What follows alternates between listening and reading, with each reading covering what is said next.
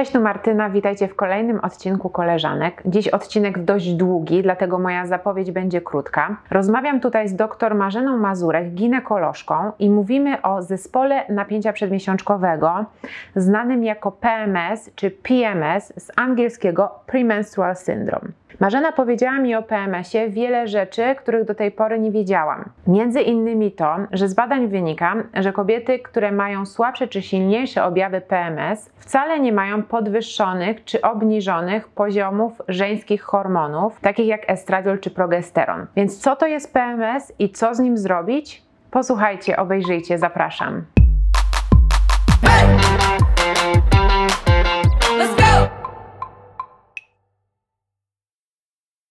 Witam Cię serdecznie, Marzena. Ja zacznę od przeczytania takiego, takich podstawowych objawów tego, czym ten PMS jest.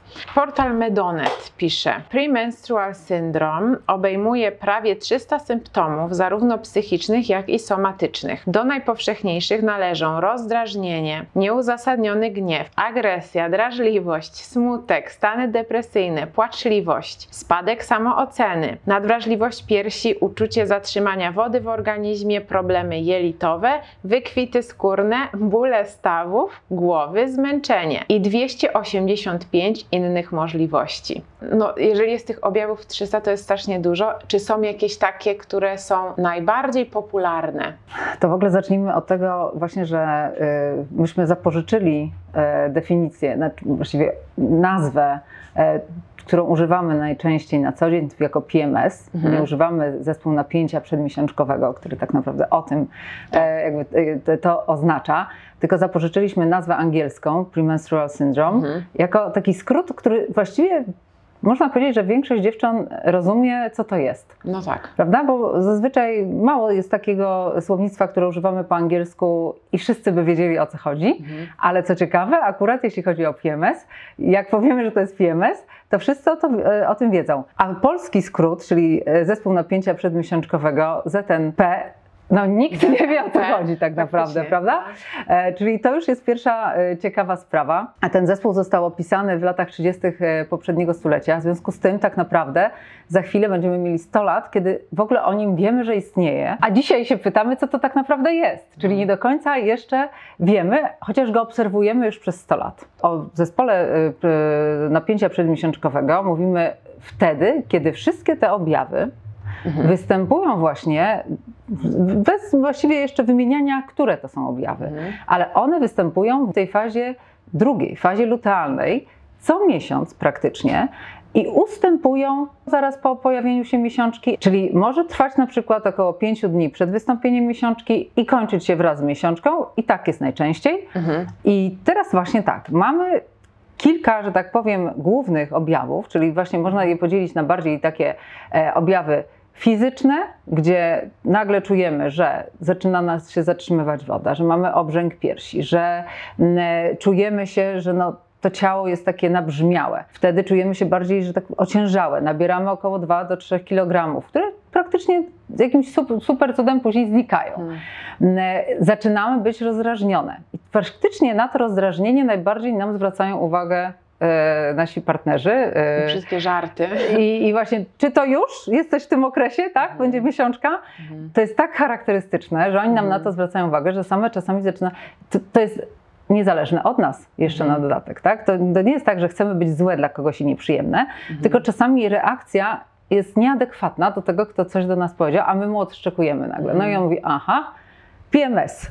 Mhm. E, O dziwo, a, a propos tego, co powiedziałaś, to nie tylko kobiety znają to określenie bardzo dobrze, ale i mężczyźni. Oczywiście, oczywiście, bo, bo to jest coś, co właśnie e, no, jest wśród nas od, e, no, na, na co dzień. Mhm. Któraś z nas zawsze jest w okresie przedmiesiączkowym, prawda? W związku z tym musimy się, czym więcej kobiet pracuje w jakimś danym miejscu, tym więcej jest narażonych na to, że któraś z nas akurat w tym samym momencie będzie. Mhm.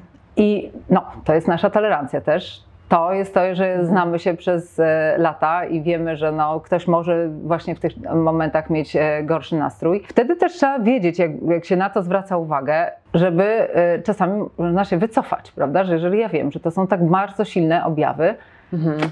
To w tym czasie na przykład nie powinno się e, prowadzić jakichś bardzo e, takich no nie wiem, ważnych rozmów, Mhm. bo e, no, czasami się powie za dużo, bo jest się bardzo zdenerwowanym, agresywnym. Z drugiej strony, my jako kobiety wtedy jesteśmy, mm, to rozdrażnienie powoduje też bardzo dużą płaczliwość, co nam się wcale osobiście nie podoba, tak? Bo jeżeli jesteśmy na negocjacjach, to jako dorosła kobieta nie mogę się rozpłakać Mhm. e, w danym momencie, No tak? Bo to jest by traktowane, że no jakaś niepoważna osoba przyszła, kogoś cię mi przysłali na negocjacje, jak ona nie potrafi negocjować, tylko na koniec, jak to powiedzą, jak baba się rozpłakała. Mhm. A to jest akurat taki moment, kiedy jeżeli te negocjacje byłyby przesunięte po miesiączce, ona byłaby świetnym negocjatorem, Mhm. bo by się nie zdenerwowała, nie straciłaby tego rygoru, tak? tylko po prostu by negocjowała. A tu rozdrażnienie, zresztą w tym samym momencie mamy tak zwane obniżenie własnej, e, postrzegania własnej Tak. wartości. To jest szalenie ważne. Szalenie ważne, Mhm. ponieważ w zależności od tego, jeżeli my jest, każda z nas ma kompletnie inną taką ocenę e, e, własnej wartości, kiedy wiemy, że na przykład jesteśmy z czegoś dobre, ok, i mamy to takie poczucie, ale są osoby, które mają takie poczucie przeciętności, że wcale nie są z czegoś dobre. Może by chciały, ale nie mogą. Mhm. I dodatkowo do tego nałożenie się na tego silniejszych takich właśnie dolegliwości, e, obniżenia tego e, nastroju i obniżenia własnej wartości może doprowadzić do takiego poczucia kompletnie, że jestem do niczego, Mhm. że ja się właściwie nie nadaję do tego. I ktoś później dzwoni i mówi, słuchaj, ja tego nie zrobię, bo ja się do tego nie nadaję, ja nie umiem tego zrobić. I e, ktoś z boku nie będzie wiedział, że akurat ty jesteś w takim okresie, tak? Że to jest Mm. taki moment w twoim życiu, taki moment w tym miesiącu, że nie powinno się podejmować takich decyzji. A one niestety są. To są momenty, kiedy się myśli, że no nie wiem, chłopak mnie nie kocha, partner mnie no po prostu w ogóle nie docenia, ja tu się staram, a on w ogóle nie widzi tego wszystkiego. I w płacz. E, to są bardzo ciężkie momenty. Tak. I tak naprawdę okazuje się, że z tych właśnie wymienionych naprawdę bardzo wielu objawów, bo oczywiście jak mówimy na przykład trudności z zasypianiem, to jest jakby jako jeden objaw, ale to mogą być trudności takie, że nie mogę rano wstać, Mhm. albo w ogóle, że jestem bardzo śpiąca, Mhm. albo że ja jestem bardzo aktywna wieczorem, a rano właśnie nie mogę się dobudzić. Więc tych jakby jeden objaw, ale później podpunktów, prawda, ma, ma bardzo dużo. W związku z tym okazuje się, że przynajmniej jeden objaw, taki, który wymieniałyśmy z tych grupy tak naprawdę e, dolegliwości, praktycznie o nich mówi 80% dziewczyn miesiączkujących. Aha. Bo jeszcze właśnie do tej definicji wracając, czyli jest to zespół objawów występujących cyklicznie w drugiej fazie cyklu, Mhm. po wykluczeniu jakichkolwiek innych chorób organicznych, psychicznych Mhm. i występujące cyklicznie. E, Co, e, co, prakty- właśnie co, Tak, co w miesiąc. każdym co miesiąc, e, w każdym drugim, drugiej fazie Mhm. cyklu. I to jest taka pełna definicja, Tak. tak. że ona musi występować w drugiej fazie cyklu co miesiąc przy wykluczeniu innych chorób. To Mhm. jest szalenie ważne, że musimy też, szukając tak naprawdę co mi dolega, to też przy okazji później wykluczyć inne choroby. Mhm. Okej. Aha, no i to poczekaj, no i właśnie. I mamy, że przynajmniej 80% e, e, w ogóle dziewczyn Mhm. mówi, że ma przynajmniej dwa do trzech objawów w tym okresie właśnie e, około przedmiesiączkowym. I jeżeli one są łagodne, to mówimy właśnie o łagodnym PMS-ie. Jeżeli są to takie dolegliwości, gdzie dziewczyna już je zauważa, że czasami no właśnie dojdzie do jakiejś kłótni, że ktoś jej zwróci uwagę, to mówimy, że to jest taki już umiarkowany PMS. Jeżeli ona w ogóle zwraca uwagę, że coś mi jest, tak, że okej, ja czuję, że są dni, kiedy nie powinnam właśnie zaczepiać innych albo ktoś mnie, prawda? To nie brzmi fajnie, wszystko co opisałyśmy. Mhm. I e, chciałam Cię zapytać, czy jest tak też, że, em, że ten PMS powinien ileś trwać i jest jakaś to taka postać e, gorsza, bardziej do leczenia, jeżeli dłużej trwa, a jeżeli trwa 3 dni, to jest to całkowicie na przykład normalne i po prostu radą byłoby zaciśnij zęby, właśnie nie angażuj się w jakieś większe rzeczy i... Ja myślę, że to jest w zależności od tego, jak każda z nas to odczuwa. Mhm. Bo jeżeli na przykład jest to napięcie, yy, na przykład takie poczucie, że mam e, obrzęknięte piersi, że mam trochę wzdęty brzuch, ale nie przeszkadza mi to tak naprawdę, tak? Ponieważ to są, każda z nas inaczej jakby postrzega te y, objawy i pytanie jest, jak bardzo te y, objawy ci przeszkadzają w życiu.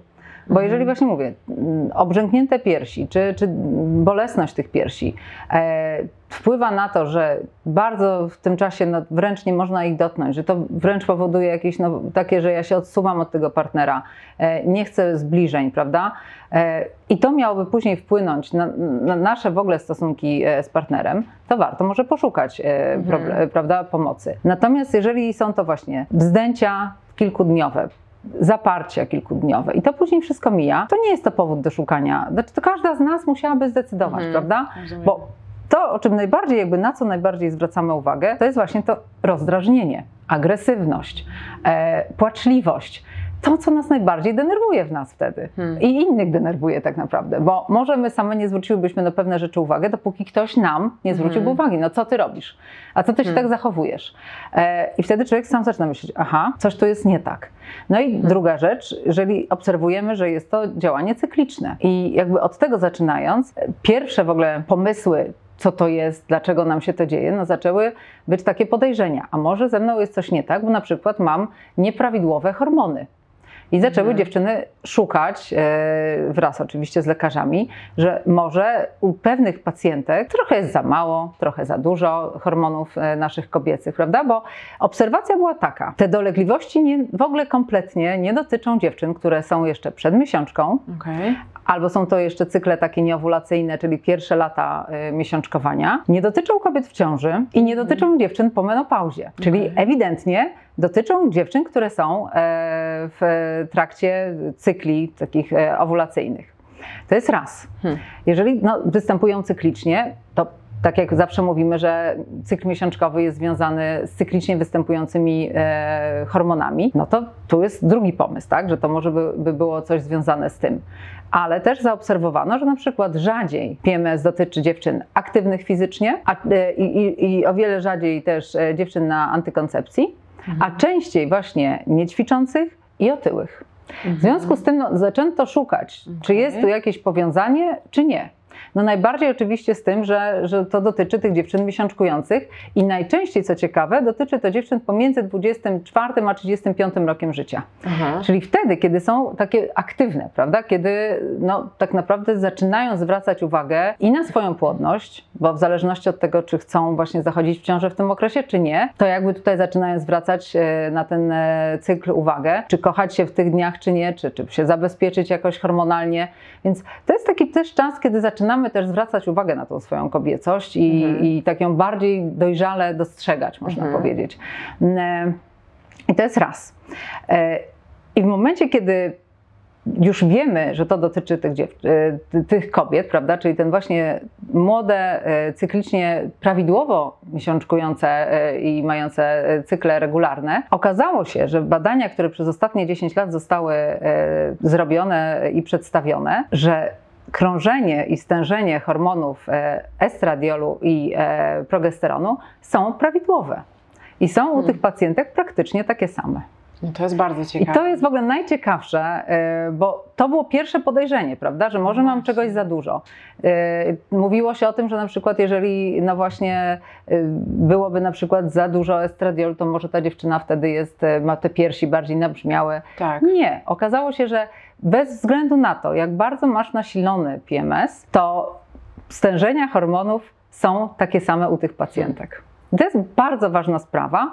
To jest też ważna sprawa, że jeżeli przychodzi właśnie taka pacjentka do lekarza i mówi, że ma regularny cykl, czyli mniej więcej, ja mówimy o regularności, jeżeli on jest pomiędzy 25 a 30 nawet 3 dni, bo Mhm. czasami jak dziewczyna przychodzi i się pytamy, czy masz regularną, e, regularny cykl, ona mówi, nie, nieregularny, co 26 albo 30 dni. To dalej jest regularny, tak? Okej. Czyli to nie jest tak, jak książki piszą 28, bo rzadko kiedy tak się zdarza. Mhm. Tylko właśnie ta regularność to też jest pewien od do, prawda? Tak, tak, Pewne tak. widełki. Teraz tak, e, mamy, czyli nie ma zmienności aż takiej właśnie e, w stężeniach e, estradiolu i progesteronu u tych pacjentek, bez względu na to, jak bardzo silne mają e, dolegliwości, czy też bardzo łagodne, to stężenia estradiolu i progesteronu są praktycznie takie same. W Mhm. związku z tym szukając dalej, dlaczego i co się dzieje, jeżeli mówimy praktycznie o takich, to co najbardziej nam dos, doskwiera, to są objawy psychologiczne. Tak. I tu nagle się okazało, że tak naprawdę wpływ tych hormonów naszych e, kobiecych na neurotransmitery czyli serotoninę i e, kwas gamma masłowy, to to są właśnie, tutaj jest e, główne źródło problemu. Okej. I okazuje się, że tak naprawdę naj, najważniejszym tutaj jakby źródłem tych dolegliwości Mhm. to jest wrażliwość układu nerwowego właśnie na stężenia, czy, Mhm, e, stężenia rozumiem. hormonów kobiecych. I od tego właściwie zależy, jak każda z nas inaczej przychodzi jak bardziej ma nasilone objawy, od naszej wrażliwości receptorowej. I, i tu dopiero zaczynają się, że tak powiem, e, e, tu można wytłumaczyć właśnie wszystkie te dolegliwości. Bo Mhm. jeżeli można, te wszystkie dolegliwości są zależne od e, ilości krążącej e, serotoniny, Mhm. a serotonina to inaczej mówiąc e, hormon szczęścia, prawda? Mhm. W związku z tym okazuje się, że właśnie robiąc badania w drugiej fazie cyklu, czyli pacjentka wchodząc w okres e, ten drugiej fazy cyklu lutealny, nagle ten spadek serotoniny jest bardzo e, zaznaczalny. Aha. To jest właśnie cały jakby clue pro- problemu. I jeżeli jest spadek serotoniny i tryptaminy, która jest prekursorem serotoniny, to okazuje się, że ten spadek wywołuje rozdrażnienie, płaczliwość, Hmm. właśnie to niskie poczucie e, wartości. I można powiedzieć, że jeden objaw nakręca drugi. Bo Mhm. prawda, to one Tak. doprowadzając tak naprawdę do takiego no, stanu praktycznie depresyjnego. Mhm. I czasami tak może być, że jeżeli ktoś nas spotka w tym takim momencie, a ktoś ma bardzo e, te objawy nasilone, to mówi, słuchaj, ty jesteś w depresji, na pewno jesteś w depresji, bo on tam Mhm. słyszał, że to są takie typowe objawy, jak ty tak źle się oceniasz, e, widzisz świat w czarnych kolorach i nagle on cię spotyka za tydzień Mhm. i się okazuje, że ty jesteś w świetnej kondycji, że ty w No ogóle tak. świat widzisz na różowo, bo już jesteś po tym, prawda, po tym czasie.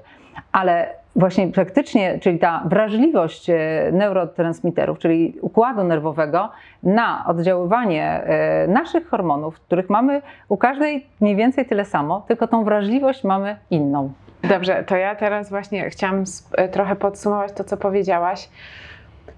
Czyli hormony takie jak estradiol i progesteron wpływają na neurotransmitery Tak. i to one mają znaczenie w PMS-ie, ponieważ e, ich poziomy się zmieniają. Tak, Tutaj ponieważ brakuje to teraz tak, czyli hormony mają znaczenie na neurotransmitery i teraz wrażliwość układu nerwowego, centralnego Mhm. układu nerwowego na te neurotransmitery Mhm, dopiero definiują, jak bardzo będziesz miała ciężkie Rozumiem. dolegliwości. rozumiem. O. Okej. E, I głównym tutaj właśnie tym e, neurotransmiterem jest serotonina. I to Mhm. od niej tak naprawdę zależy, jak ciężkie będziemy, czyli od spadku e, ilości serotoniny, będziemy odczuwały ciężkość e, dolegliwości. Czy jakoś w takim razie ten estradiol i progesteron wpływają na też serotoninę? One, można powiedzieć, e, wpływają w ten sposób, że obniża się, e, w drugiej fazie cyklu obniża się jej stężenie. Okej, Mhm. rozumiem. E, No, to, no to bardzo to jasno wychodzi, dlaczego ten sport takie ma znaczenie. Tak. No właśnie. Znaczy, ogólnie to jest też tak, że oczywiście to nie tylko neurotransmitery, bo z- zmiana y, jakby w cyklu, y, w w cyklu miesiączkowym też dotyczy tego, że na przykład w drugiej fazie cyklu nabieramy więcej wody. To jest też spowodowane wzrostem e, innych hormonów typu e, aldosteronu, który też powoduje, że nerki troszkę inaczej filtrują, właśnie z, Mhm. e, zmienia się filtracja i to może, są pewne, może to nie to są objawy chorobowe, to są po prostu objawy, które towarzyszą nam w związku z cyklem. Mhm.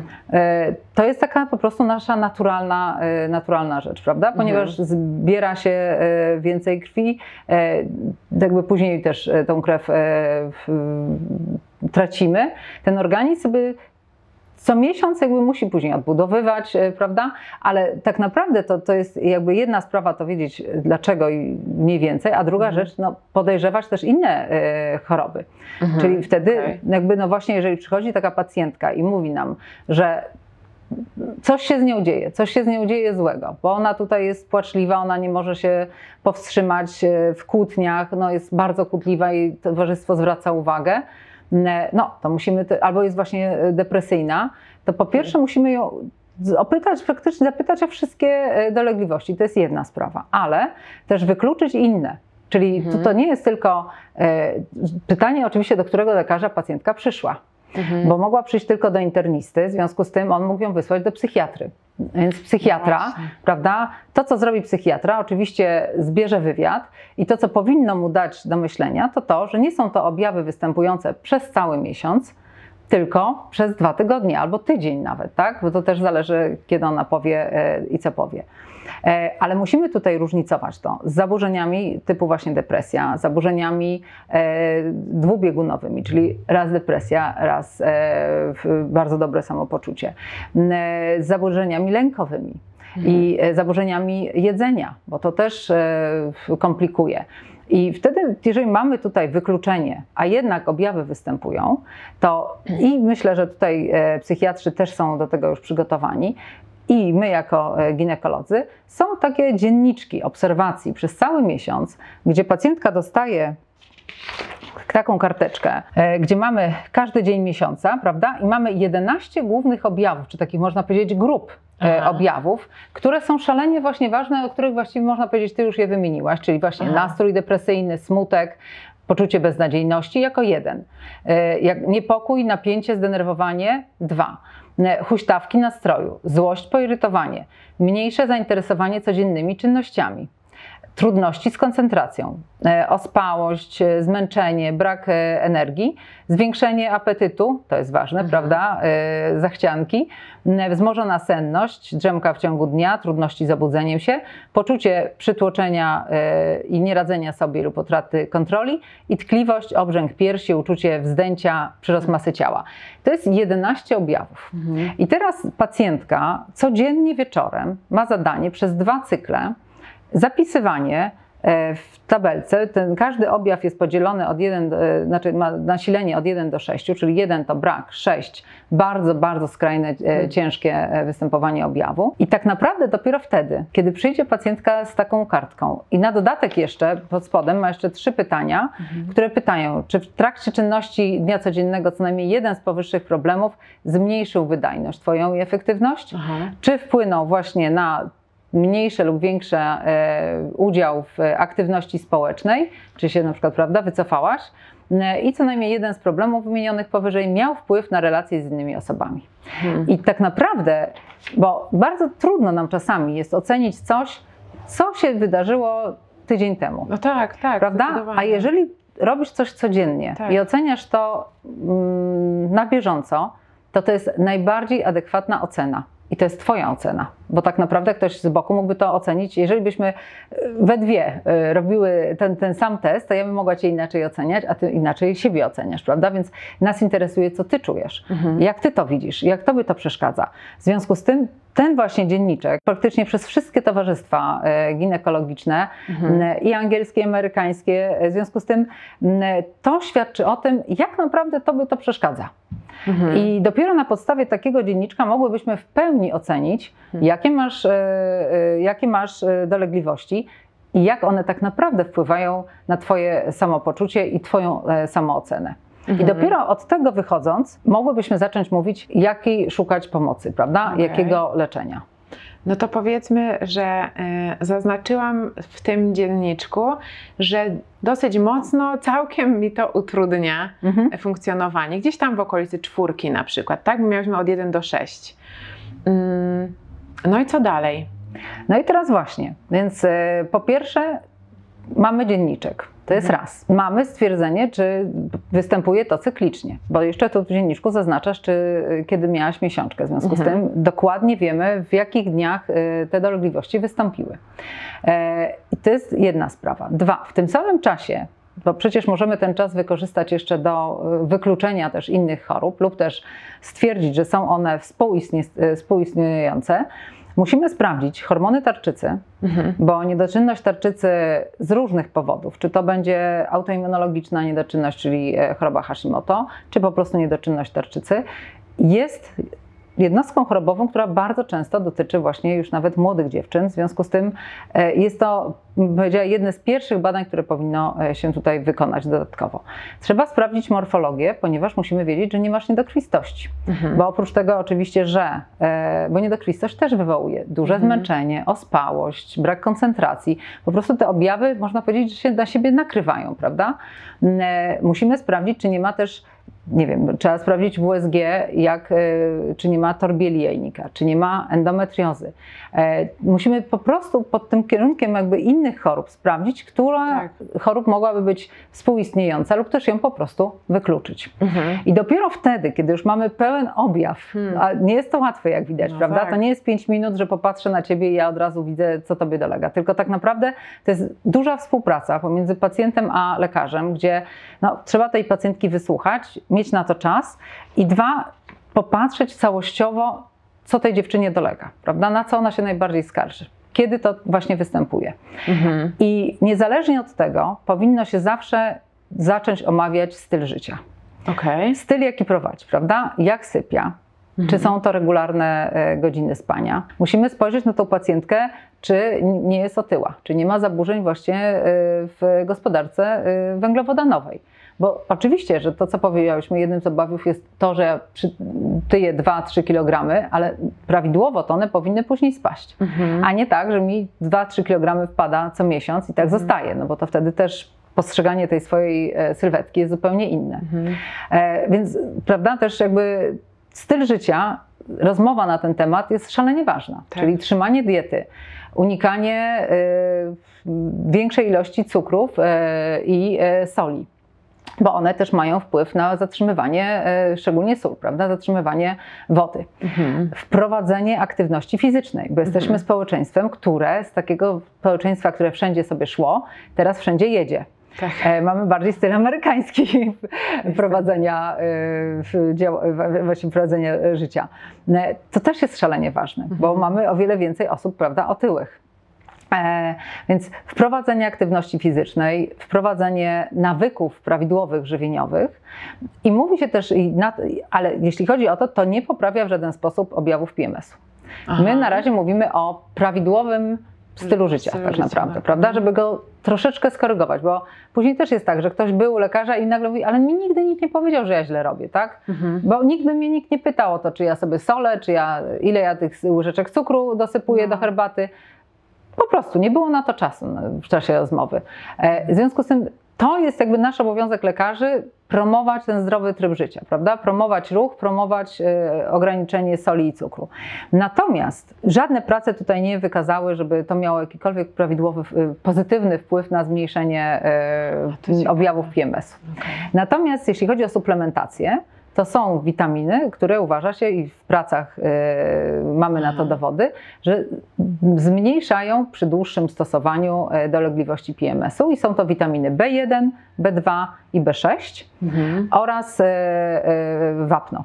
Mhm. I tak naprawdę y, wprowadzenie tych witamin no, ma też ogromne znaczenie. To jest też prawidłowe odżywianie. To jest właśnie Mhm. znowu pytanie, co się głównie je, czy to są po prostu fast foody, czy jednak zwraca się uwagę na to, co się je. E, Czyli ta rozmowa tak naprawdę o tym trybie życia, pierwsza, jest ogromnie ważna, bo ona może troszeczkę zmienić i już mieć prawda, e, duży, duży wpływ. E, Kolejna sprawa, witamina D.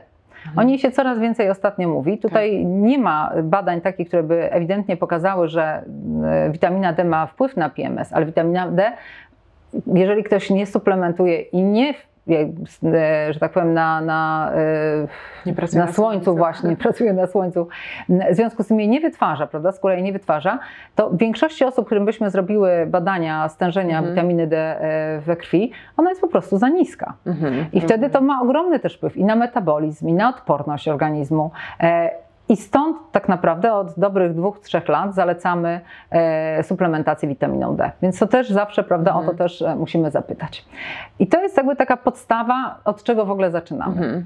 I teraz właśnie to, co mówisz dalej. E, w zależności od tego, jak to pacjentce przeszkadza, Mhm. To tutaj wchodzi, można powiedzieć, nawet taka integracyjna działalność kilku lekarzy, a szczególnie ginekologa i psychiatry. Aha. Bo jeżeli jakby przychodzi dziewczyna do ginekologa, to my możemy zacząć przynajmniej, prawda, od tej rozmowy, zobaczyć obserwacje. I każde leczenie, każdy wprowadzony lek, można powiedzieć w ten sposób, cały czas e, utrzymujemy prowadzenie dzienniczka, bo musimy Mhm. wiedzieć, czy nasze zmiany odzwierciedlają się w zmianach później samopoczucia pacjentki. E, I jeżeli mówimy o tym, że PMS jest e, objawami takimi, które występują właśnie w cyklicznych e, cyklach miesiączkowych, więc jakby na logikę, jeżeli byśmy tą cykliczność e, zmniejszyły, to wtedy, prawda, taka antykoncepcja hormonalna jest takim lekiem, można powiedzieć, pierwszego rzutu, e, gdzie wyłączamy piki estrogenów i e, progesteronu. Te hormony dalej są wytwarzane, ale nie ma właśnie tych pików. W związku z tym one nie powinny dawać takich e, dolegliwości. I tutaj też nasza wiedza ginekologiczna powinna nas poprowadzić tym tropem, że są progestageny w tabletkach, bo tabletki antykoncepcyjne składają się z dwóch e, składników, estrogenów i progestagenów. I progestageny mają różne jeszcze swoje właściwości. Mhm. I są takie progestageny, które właśnie mają działanie antymineralokortykosterydowe, czyli wpływają na to, żeby nie zatrzymywać wody, Aha. wpływają na to, żeby nie było krost na Mhm. e, skórze, prawda? Czyli dają nam dodatkowo, oprócz oczywiście zabezpieczenia teraz e, dodatkowo, prawda, e, antykoncepcyjnego, one mają dodatkowy wpływ na samopoczucie, na wygląd, na skórę, na e, zatrzymywanie wody, czyli też wpływ taki e, na nerki, prawda, filtracji. I to jest szalenie ważne, Mhm. żeby wiedzieć, jaki składnik danego leku ma, jakie ma dodatkowe działanie, które może Ci pomóc. Hmm. I dalej obserwujemy i praktycznie można powiedzieć, że te leki w bardzo dużej grupie dziewczyn pomogą. Mhm. E, pomogą na tyle, że e, przez ten dłuższy okres, po pierwsze, są to leki, które można stosować przez dłuższy czas, prawda? E, są to leki, które nie uzależniają. I e, no właściwie mówimy o dosyć małej e, liczbie działań ubocznych. Każda z nas inaczej reaguje. To jest znowu ta nasza wrażliwość genetyczna i e, osobnicza, to jest tak, że właśnie no, ka- spotkasz koleżankę i ona ci powie, na mnie świetnie działają te leki. No nie wolno tego iść do doktora i powiedzieć, bo y, koleżanka to bierze takie, to ja też bym takie chciała. Każdą dziewczynę musimy jakby sobie zobaczyć oddzielnie, prawda? Na każdą inaczej lek może działać, bo tak naprawdę to cymesem jakby całego działania to jest ta nasza wrażliwość e, receptorowa Hmm. mamy po prostu inną ilość receptorów i te receptory inaczej oddziaływują. Są bardziej wrażliwe albo mniej wrażliwe. Hmm. I to właśnie cały, całość działania na tym polega. To jest pierwsza grupa leków, które, e, które możemy podać, prawda? Druga rzecz, no i tutaj już jest współpraca z e, psychiatrami, Mhm. leki, które właśnie będą miały wpływ na serotoninę. Okej. Bo jeżeli wiemy, że no właśnie ta wrażliwość układu nerwowego na spadek serotoniny, to nam pokazuje wtedy te wszystkie objawy rozdrażnienia, płaczliwości, nerwowości, czyli musimy co zrobić? Wyłapać tą serotoninę i ją dostarczyć jakby na nowo, prawda? Mhm. Czyli musimy dodać serotoniny. No i okej, i to właśnie też jakby tym idąc tropem, to ci, którzy się zajmowali lekami właśnie e, selektywnymi inhibitorami wychwytu e, serotoniny, tak zwane SSRI w skrócie, Mhm. to są leki, które podaje się bardzo często w psychiatrii Aha. na depresję, No na tak, lęki, prawda? Czyli Mhm. jakby leki bardzo dobrze poznane, Mhm. E, I tutaj zauważono, że te osoby, które przychodzą z takimi objawami, to im o wiele szybciej te leki jakby na nie działają. Hmm. I to był ten, prawda, ta lampka, mówią, aha, No to znaczy, że coś tutaj jest z tym związane. Że to nie ma tak, że na przykład jeżeli mamy osobę z depresją, to podawanie tych leków e, powoduje, że praktycznie wychodzenie z tej depresji, to też y, pytanie, dlaczego tak się stało, oczywiście y, do tego terapia y, beh- behawioralna, ale te leki dłużej, zanim zobaczymy ten jakiś e, wynik e, działania, leczenia, e, to, to, to jeszcze trwa. To Mhm. często mówimy, że to co najmniej 4 do 6 tygodni, zanim poczujesz się lepiej, zanim zobaczysz, że, że to działa. A w, akurat w tej jednostce to działa bardzo szybko. Mhm. I, I tu znowu mamy y, dwie szkoły. E, Jedna z nich mówi, że można podawać te leki tylko właśnie w tej fazie, w zależności od tego tak naprawdę, jak to jest silne, Tak. prawda? Czyli tylko w tej fazie drugiej e, cyklu i przez kilka dni, wtedy, kiedy tak naprawdę to jest potrzebne, bo one wychwytują, pomagają, podskakuje ten y, stężenie serotoniny i czujesz się lepiej. Albo po prostu zostać na tych lekach cały czas, żeby też jakby y, Hmm. cały czas organizm miał dostęp do tej serotoniny i też nie było skoków takich, że dzisiaj masz więcej, y, jutro trochę mniej. To będzie zależało znowu od rozmowy y, z pacjentką, od tego, jak nasilone są objawy i czego ty potrzebujesz. Mhm. Ale, znowu jest zawsze ale, każdy lek ma swoje działanie uboczne. Aha. prawda? I e, tutaj też jest akurat e, w działaniu tych leków wychwytujących serotoninę. Drugą, e, drugą stroną medalu jest to, że one mogą spowodować spadek libido, Mhm. takie troszeczkę nawet obniżenie nastroju, a szczególnie no, to musi być e, przez pierwsze szczególnie tygodnie mocno kontrolowane, tak? Jak na ciebie dany lek działa. E, To, to, to jest tak naprawdę e, współpraca pomiędzy pacjentem a lekarzem, e, przedstawienie pewnych dolegliwości, które mogą wystąpić w czasie brania leków, żebyś ty też wiedziała, że okej, coś mi się innego dzieje, może ja się czuję trochę lepiej tu, ale za to wcale się nie czuję dobrze, bo właściwie, no dobra, na partnera nie krzyczę, ale po prostu nie mam ochoty go dotknąć palcem. No to właściwie to nie jest to, czego ja szukałam, prawda? Ne, Więc to jest szalenie ważne wiedzieć, jaki rodzaj leków biorę, ponieważ to, o tym my też musimy pamiętać często, nawet właśnie przychodzą pacjentki, które przychodzą i mówią, no ja nie mam libido, Mhm. coś się ze mną stało. I one nie mówią mi o lekach, które e, przyjmują, więc ja zaczynam dochodzić, tak? Dopytuję, jakie leki pani przyjmuje, od kiedy. I nagle się okazuje, no właśnie, pacjentki nie są często poinformowane, jakiego rodzaju leki przyjmują. Idą do lekarza, mówią, że no właśnie mają obniżony nastrój. e, Co na przykład w ostatnim czasie pandemii, prawda, jeżeli ktoś się boi o pracę, to jest pewnym sensie zrozumiałe, albo ją właśnie stracił e, i dostaje te leki, to lekarz mu nie mówi na dzień dobry, będzie pan miał takie, takie, takie objawy uboczne. Ona je po prostu u siebie obserwuje. E, No i wtedy przychodzi i mówi, ja nie wiem, co się ze mną dzieje, ja w ogóle nie mam ochoty, ja nie mam libido, nic po prostu. Partner na mnie nie działa. No i dopiero my dochodzimy do tego, że to są leki, prawda? Że, e, i, I oczywiście zawsze jest wtedy pytanie, co dalej z tymi lekami, no bo jeżeli leczymy depresję, to ich nie można tak sobie odstawić. No właśnie. I kolejna rzecz, to może zanim zaczniemy e, leki e, z tej właśnie psychiatryczne, to można byłoby pójść na terapię behawioralną. Mhm. I bardzo dobre wyniki właśnie w wielu pracach pokazują, że ta terapia prowadzona co najmniej 10 spotkań i prowadzona dłużej niż e, 3-4 miesiące daje nam bardzo dobrze, e, że tak powiem, da, na dalsze e, miesiące obniżenie e, objawów. Dlaczego? Po pierwsze uczysz się co z tym robić, jak sobie z tym radzić. To nie jest na dzisiaj nauka. To jest nauka, którą już zabierasz ze sobą na, na, na zawsze, prawda? Czyli m, mamy prace, które porównują terapia behawioralna i w tym samym czasie inna grupa pacjentek przyjmowała leki właśnie e, w, z tej w- inhibitory selektywne wychwytu serotoniny. I załóżmy, że te dwie grupy mamy przez 4 miesiące. I później odstawiamy tu leki i tu terapię.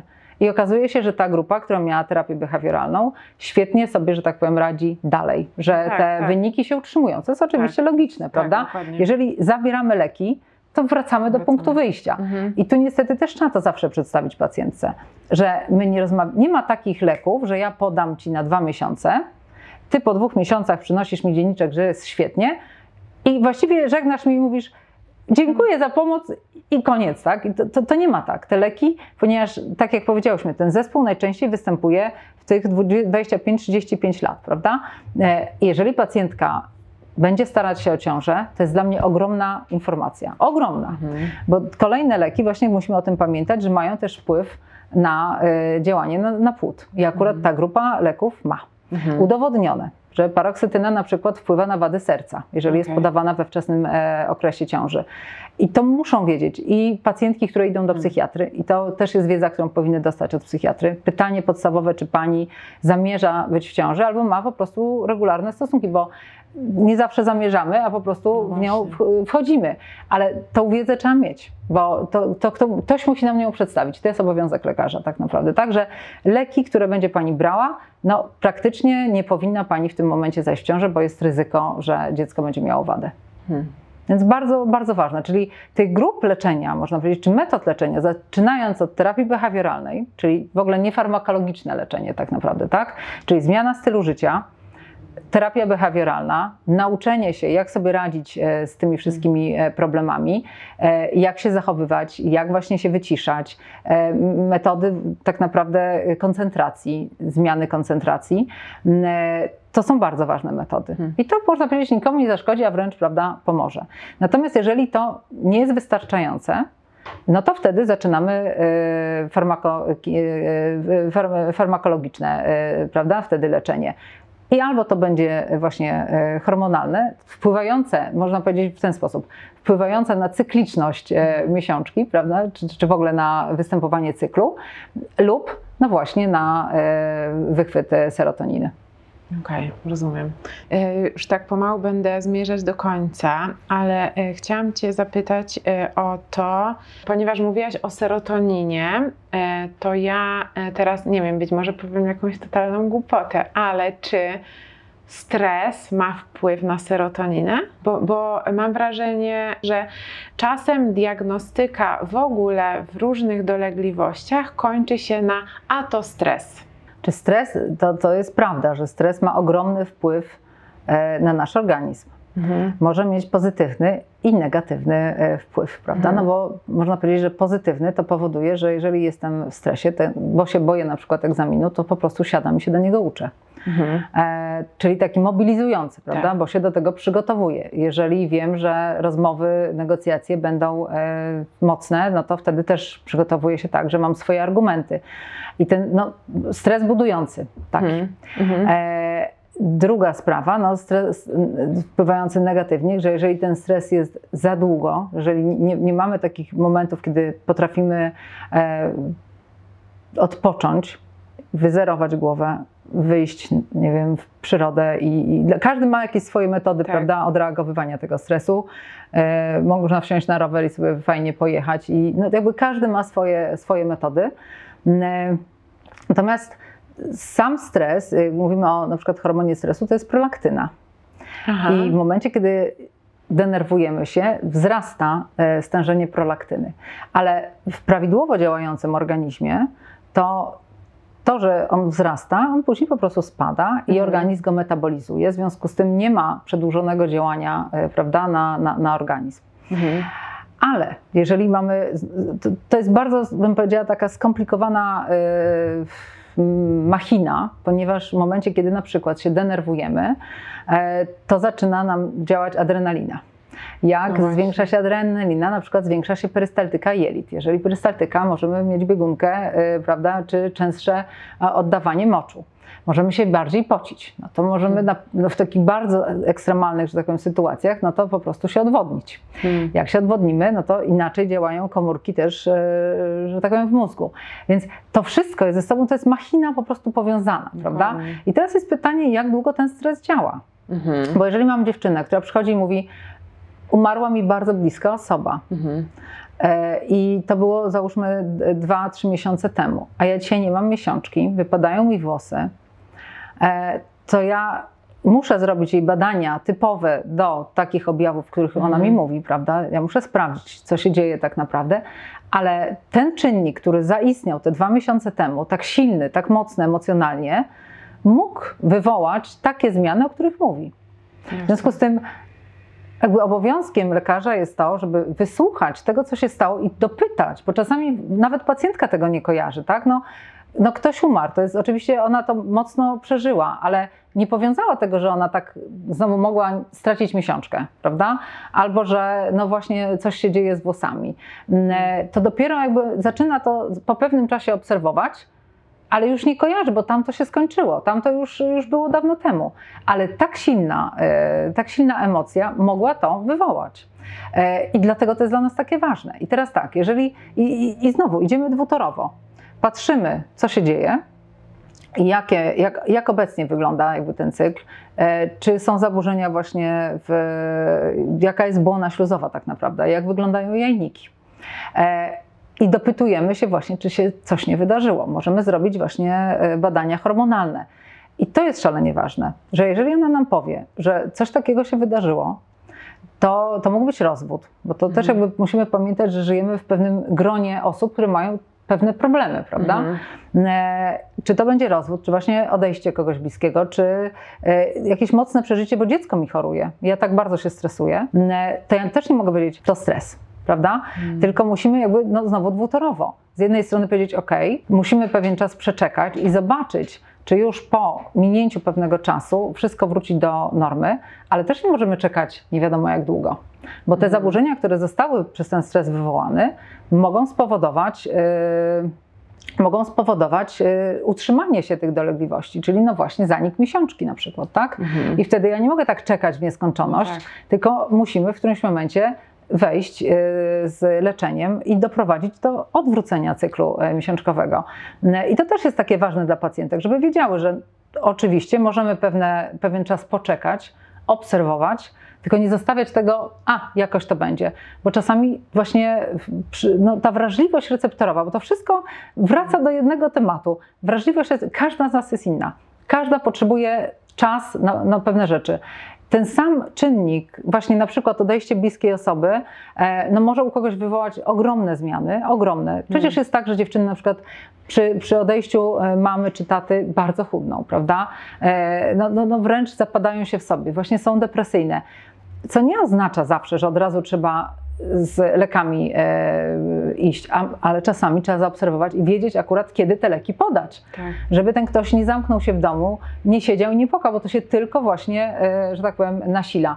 Więc ten stres jak najbardziej praktycznie no, spowoduje nam obniżenie tej serotoniny i jeżeli już nam zaczyna się to koło, to zaczyna się dokładnie to samo, czyli właśnie ta zła samoocena, jestem do niczego, straciłam, ten, ten płacz, prawda? I no, te niskie, e, mm, czy ta, ta, ta właściwie e, bezna, poczucie beznadziejności jest tak silne, no, że tutaj potrzeba kogoś. Hmm. I, i, I nie mówię, że od razu z lekami, bo akurat uważam, że leki powinny być podawane zawsze na koniec, ale czy to będzie przyjaciel, czy to będzie ktoś, kto wyciągnie tą dłoń i powie, słuchaj, ja ci w tym pomogę. Hmm. Chodź, idziemy na spacer, chodź, zrobimy to i to razem, prawda? I ta osoba może nie chcieć na początku, bo powie, że nie, albo nawet te osoby, które są w silnym stresie pracowniczym takim. One też mogą powiedzieć, odrzucać tą pomoc na początku. Ja sobie dam radę, ja sobie, bo często jest tak, że my biegniemy, robimy to, co mamy do zrobienia i my nie zauważamy reszty. To dopiero nam się odbija, że tak powiem, po pewnym czasie. Stąd te osoby, które mówią, że na przykład nigdy więcej już w korporacji, prawda, że nie chcą pracować, to dlatego, że w którymś momencie zaznały, że jest jeszcze inne życie, że można inaczej, że właśnie okej, fajnie było z tą adrenaliną, fajnie było w, danym, e, w danej grupie społecznej, ale to jest dobre na pewien czas, bo organizm nie jest w stanie tak żyć na pełnych obrotach bardzo. My musimy mieć tak naprawdę taki balans pomiędzy tym zaktywowaniem organizmu i tym takim wyciszeniem. I można powiedzieć, że w takim naszym cyklu kobiecym my dokładnie mamy też to, tak, prawda, że ten początek cyklu, kiedy mamy dużo estrogenów, kiedy właściwie przygotowujemy się do tego czasu owulacji, to w naturze to jest ten moment, kiedy za chwilę y, samica ma pokazać, jaka jestem wspaniała i przyciągać prawda, samców, czy wybierać praktycznie tych Mhm. samców. Jeżeli Mhm. dojdzie do owulacji, no to to jest ten moment, po to to wszystko było, do przyciągnięcia, do tego uśmiechania się dookoła, bycia miłym. Jak już się skończyło, to już się skończyło, to już możemy Można być niemiłe. Więc ta taka zmienność e, hormonalna, wrażliwość receptorowa, to jest tak naprawdę to, co kieruje naszym życiem. I jeżeli w jakikolwiek sposób zostanie naruszona, okej, my mamy tak silne, to, to, to jest niesamowite, jak mocne są e, reakcje naprawcze w organizmie, że naprawdę one potrafią sobie e, świetnie poradzić. Mhm. Bo tak naprawdę w, pewnym okresie czasu organizm, jeżeli jest zdrowy, to wróci do prawidłowego działania. Ale jeżeli ten czynnik działa za długo, to po prostu może e, nie dać sobie rady i wtedy Tak. mu trzeba pomóc. Tak. Jeżeli my obserwujemy nasze ciało, obserwujemy, e, jak się zachowujemy, bo przecież tak naprawdę to nie jest coś, co nagle w wieku na urodziny ja sobie patrzę i ja się zachowuję fatalnie, tak? Tylko to jest coś, co daje mi poczucie jakby otoczenie, gdzie z- ktoś mi z boku zwraca uwagę, no co ty taka dzisiaj jesteś, jakaś nie taka, tak? A co nos na, na, na, na kwintę? A dlaczego taka płaczliwa? No czego ty płaczesz, jak ja do ciebie mówię? I to są takie rzeczy, które zaczynamy zauważać z wiekiem i zaczynamy zauważać, że a tu za chwilę to ja jestem właśnie taka świetna w robocie, tak? Tu jestem bojowa dziewczyna, Hmm. a za dwa tygodnie to jestem taka. I jakby każda z nas w którymś momencie już wie, że to jest związane z cyklem miesiączkowym. W takim razie ustawia sobie pewne rzeczy e, pod to. E, No, to- jest, można powiedzieć, tą naturalność nie wolno jej negować Mhm. to nie jest choroba. Moim zdaniem to, to jest też bardzo ważne, że są pewne incydenty, czy też no, no właśnie wydarzenia w naszym życiu, które są dla nas szalenie ważne. Egzaminy, Mhm. nawet, nawet klasówki, prawda? E, gdzie to jest coś, to jest ten jeden dzień. Musisz usiąść i napisać klasówkę. a ty w tym dniu czujesz się fatalnie. Ledwo Mhm. wstałaś, nie możesz się skoncentrować. E, no, masz bardzo niskie poczucie, że w ogóle się niczego nie nauczyłaś, że to będzie beznadziejnie. I to jest ten jeden dzień. Mhm. I, i, I on jest szalenie ważny. I dlatego ja uważam, że jeżeli dziewczyny odczuwają takie dolegliwości, to powinny szukać e, pomocy. Mhm. Bo dlaczego ten jeden dzień, gdzie musisz usiąść i napisać ten egzamin, ma zaważyć na tym, czy ty się dostaniesz na daną uczelnię, czy nie? Oczywiście no, nie ma innego wyboru, ty musisz ten egzamin napisać, tak? musisz się spiąć, ale jeżeli my możemy wpłynąć wcześniej na to, nie, nie, nie to, że ty przychodzisz do mnie i mówisz, ja jutro mam ten egzamin, bo ja dzisiaj nic nie zrobię z tym. Natomiast jeżeli my wiemy, możemy się do tego przygotować 2-3 miesiące wcześniej, to my jesteśmy sobie w stanie na to poradzić, prawda, że ty się będziesz czuła na ten egzamin dobrze. Jeżeli masz miesiączki takie, że pierwszy czy drugi dzień to jest obfite, ogromne krwawienie z bólami e, brzucha, e, prowadzące do omdleń, z bardzo silnymi bólami głowy, to to nie jest dzień na pisanie ważnego egzaminu. To to nie jest dzień w ogóle na, na, na, na ważny jakikolwiek dzień, tak? Czy Na nawet życie nawet. na życie, na ślub, na, na, na takie wydarzenia towarzyskie. Ty chcesz wtedy być świetna, fajnie się pokazać, prawda? Z tej najlepszej strony. I to nie można wtedy powiedzieć, ok, taka jest moja natura. To tak, no trudno, ja nie zdam tego egzaminu, bo taka jest moja natura. Ja myślę, że takich osób jest bardzo mało. Mhm. Bo tutaj, broń Boże, ja nie chcę promować, e, że te, teraz każdemu damy leki i będzie świetnie, prawda? Ale przynajmniej przygotować się, że e, na pewne właśnie takie ważne e, egzaminy czy właśnie wydarzenia my możemy uniknąć no, wpadki wtedy, tak? Że, że, że my możemy dobrze napisać ten egzamin, jeżeli się zabezpieczymy wcześniej, przygotujemy się po prostu do tego. Bo jeżeli ktoś mi powie, ja chcę tylko naturalnie, prawda? No to ja mówię świetnie. To metody właśnie e, terapii behawioralnej to bardzo dużo pomaga. Jeszcze tym bardziej bardzo się liczy nastawienie. Nie, nie, nie ma w ogóle możliwości e, pomocy komukolwiek, jeżeli ktoś się do tego fajnie nie nastawi. Hmm. Ja muszę często nawet zapytać, jaką metodę preferujesz? O jakiej metodzie. Tak, że, że, że o czym w ogóle sobie, prawda, jaką w ogóle tolerujesz? Bo możesz mi od razu powiedzieć, ja tylko metody naturalne. Mhm. To ja muszę tak wyszukać, tak poszukać, tak pomóc, żeby tak było. To, to jest teraz bardzo ważne dla mnie i w ogóle ciekawe, co powiedziałaś, bo e, no w ogóle e, tak sobie wnioskuję, że kluczem do poradzenia sobie z tymi dolegliwościami jest zaufanie lekarzowi i trzymanie się też tego lekarza, bo jeżeli, jeżeli Znaczy najpierw go znalezienie. znalezienie, tak, Bo właśnie ba, bardzo dobry Ale to, zdaniem, to, tak. to, że powiedziałaś o tym, y, że w ogóle, y, no, że zadajesz też to pytanie i że dobierasz metody do tego, co pacjent y, odpowie, no to jest chyba rzadko spotykane. Ja wiem, tylko jakby no takie posiadanie własnej e, przyjemności, prawda, z tego, że się jest lekarzem, to jest taka też przyjemność z tego, że masz poczucie, że komuś pomogłaś. I, e, i to jest to, że mm, po pierwsze, no, musisz tego pacjenta wysłuchać, bo on przychodzi z pewnym problemem. On nie przyszedł, bo właśnie nie ma co robić w domu, tylko przyszedł, bo ma jakiś problem. I to jest naturalne, bo każdy z nas ma swoje poglądy. E, I tych poglądów się raczej trzyma. Mhm. E, I ja, moim zadaniem jest po pierwsze powiedzenie, jakie mamy możliwości, Mhm. prawda? Ale później powiedzenie, a co ci najbardziej pasuje? Mhm. Bo ja mogę powiedzieć, ok, no to to jest tak naprawdę, jak czasami pacjentka mówi, a ja nie wiem, jaki szpital wybrać. Mhm. Ja mówię, do porodu. Ja mówię, to proszę wybrać trzy. I te Aha. trzy sobie omówimy. W którym jest jak. Który ma, z jakiego powodu pani je w ogóle wybrała. I wtedy nam ukierunkuje, zrobimy, prawda, już jeden, dwa, trzy, ale nie dziesięć, Hmm. bo, bo to już jest bez sensu, prawda? E, I to samo tutaj. Jakie metody? Takie czy takie? A może połączenie tego? Trochę tak, trochę tak. E, I jak najbardziej to, co powiedziałeś, to zaufanie, że ja chcę dobrze.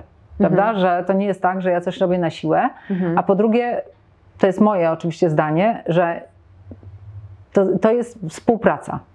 Mhm. Bo bez współpracy pomiędzy pacjentem a lekarzem, od tego jakby zawsze wychodzę, że to ja mam z pacjentkami, wydaje mi się, bardzo dobry kontakt, bo my się słuchamy nawzajem, że ona zawsze może mi powiedzieć i zadzwonić, że coś jest nie tak, albo właśnie powiedzieć, jest dobrze. Jest dobrze, kontynuujemy Hmm. to, co y, rozpoczęłyśmy, tak?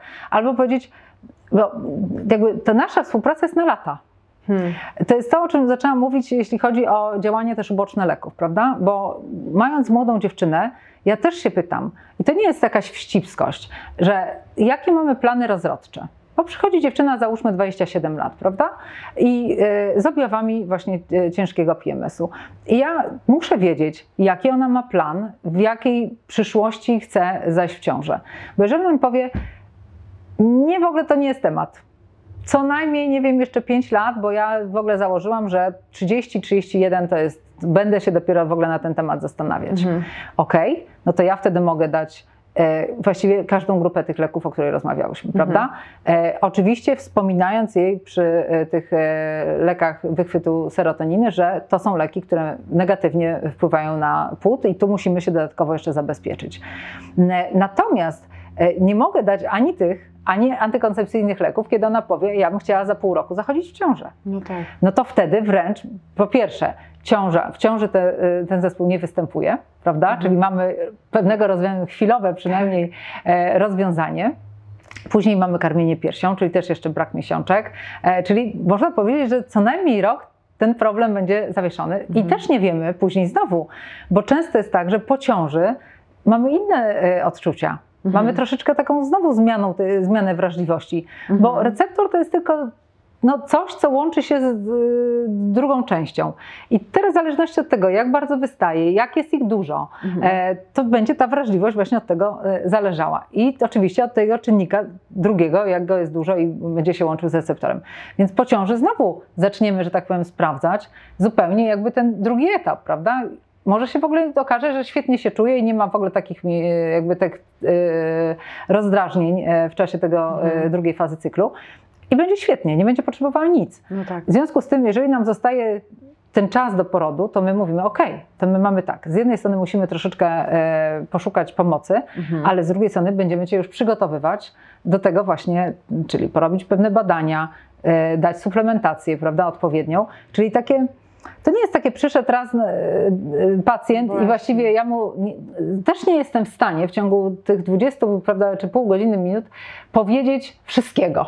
Hmm. To jest też taka, y, powoli się poznajemy, prawda? I, i, i też właśnie to, tak jak powiedziałaś, to zaufanie pomiędzy pacjentem a lekarzem, to, że pacjent się nie boi też powiedzieć o swoich dolegliwościach, bo to nie jest wstyd, ale czasami, ponieważ można, no właśnie, być w tym momencie złej swojej oceny i akurat Mhm. spotkać się wcześniej z koleżanką, która jest super przebojowa, Mhm. i, i, I to nie jest od razu, że przychodzę do doktora i mówię, pani, bo ja to się po prostu beznadziejnie czuję, tak? Ale to jest szalenie ważne powiedzieć, no właśnie, że e, no jest mi źle i ja szukam pomocy. I ja w ogóle wychodzę z założenia, że jeżeli ktoś już przyszedł, to zrobił super krok, bo już w ogóle przyszedł. I czasem pacjentka się nawet tłumaczy, bo ja nie byłam rok, czy tam e, półtora, a nawet trzy lata Mhm. i, i się boi, że może ja nie wiem, zacznę kryć. Nie. Ja zawsze mówię, ja się cieszę, że pani przyszła, tak? Bo pani wróciła, że, że, że jest, że życie jest życie i mam Hmm. mnóstwo zadań, że tak powiem, na co dzień i czasami po prostu przekładam, dobra, pójdę, pójdę, zrobię tą cytologię kiedyś. Cytologia najważniejsza, ale e, tak naprawdę to jest właśnie to zaufanie, tak? że, że ktoś na mnie nie nakrzyczy, że, że ja się Tak. nie, nie wydam mu głupia, że ja powiem, no właśnie, że ja mam takie, takie, takie objawy i nagle ktoś pomyśli, Proszę Pani, jest Pani kobietą, to są objawy typowo kobiece. Czego Pani szuka? Czy Hmm. Pani szuka problemu? No i wtedy Ty nie dostaniesz odpowiedzi, tak? No bo sama się zacznie zastanawiać, no dobra, może są większe problemy na tym świecie, ale nie, to jest właśnie nieprawda. Hmm. To jest Twój problem i Ty Hmm. szukasz tego rozwiązania. I moim zdaniem najważniejsze usłyszenie, bo to też bardzo dużo pomaga, bo Ty nie wiesz, czy to jest tylko zwykły PMS, bo akurat słyszałaś, bo rozmawiałaś z koleżanką, ale może są też inne choroby, które właśnie masz, tak? I jakby naszym zadaniem jest stwierdzenie, że właśnie nie masz innych chorób, czyli wykluczenie, prawda? A może w tym czasie nawet i potwierdzenie niektórych. No to fajnie, bo będziesz przynajmniej wiedziała przy okazji. Mm, I czasami pacjentki mówią, o matka, nikt mi nie zlecił takich i takich badań, Mhm. prawda? Czy nikt mnie o to nawet nie zapytał. E, I to jest właśnie to, żeby sprawdzić wszystko i nawet powiedzieć, proszę pani, wszystkie badania są prawidłowe.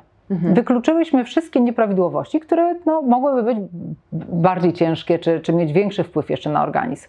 Wydaje nam się, że jest to taka i taka jednostka, Mhm. i to jest po prostu zależne od tej naszej wrażliwości receptorowej. I to jest szalenie też ważna informacja, że jestem ogólnie zdrową dziewczyną, tylko taką wrażliwą.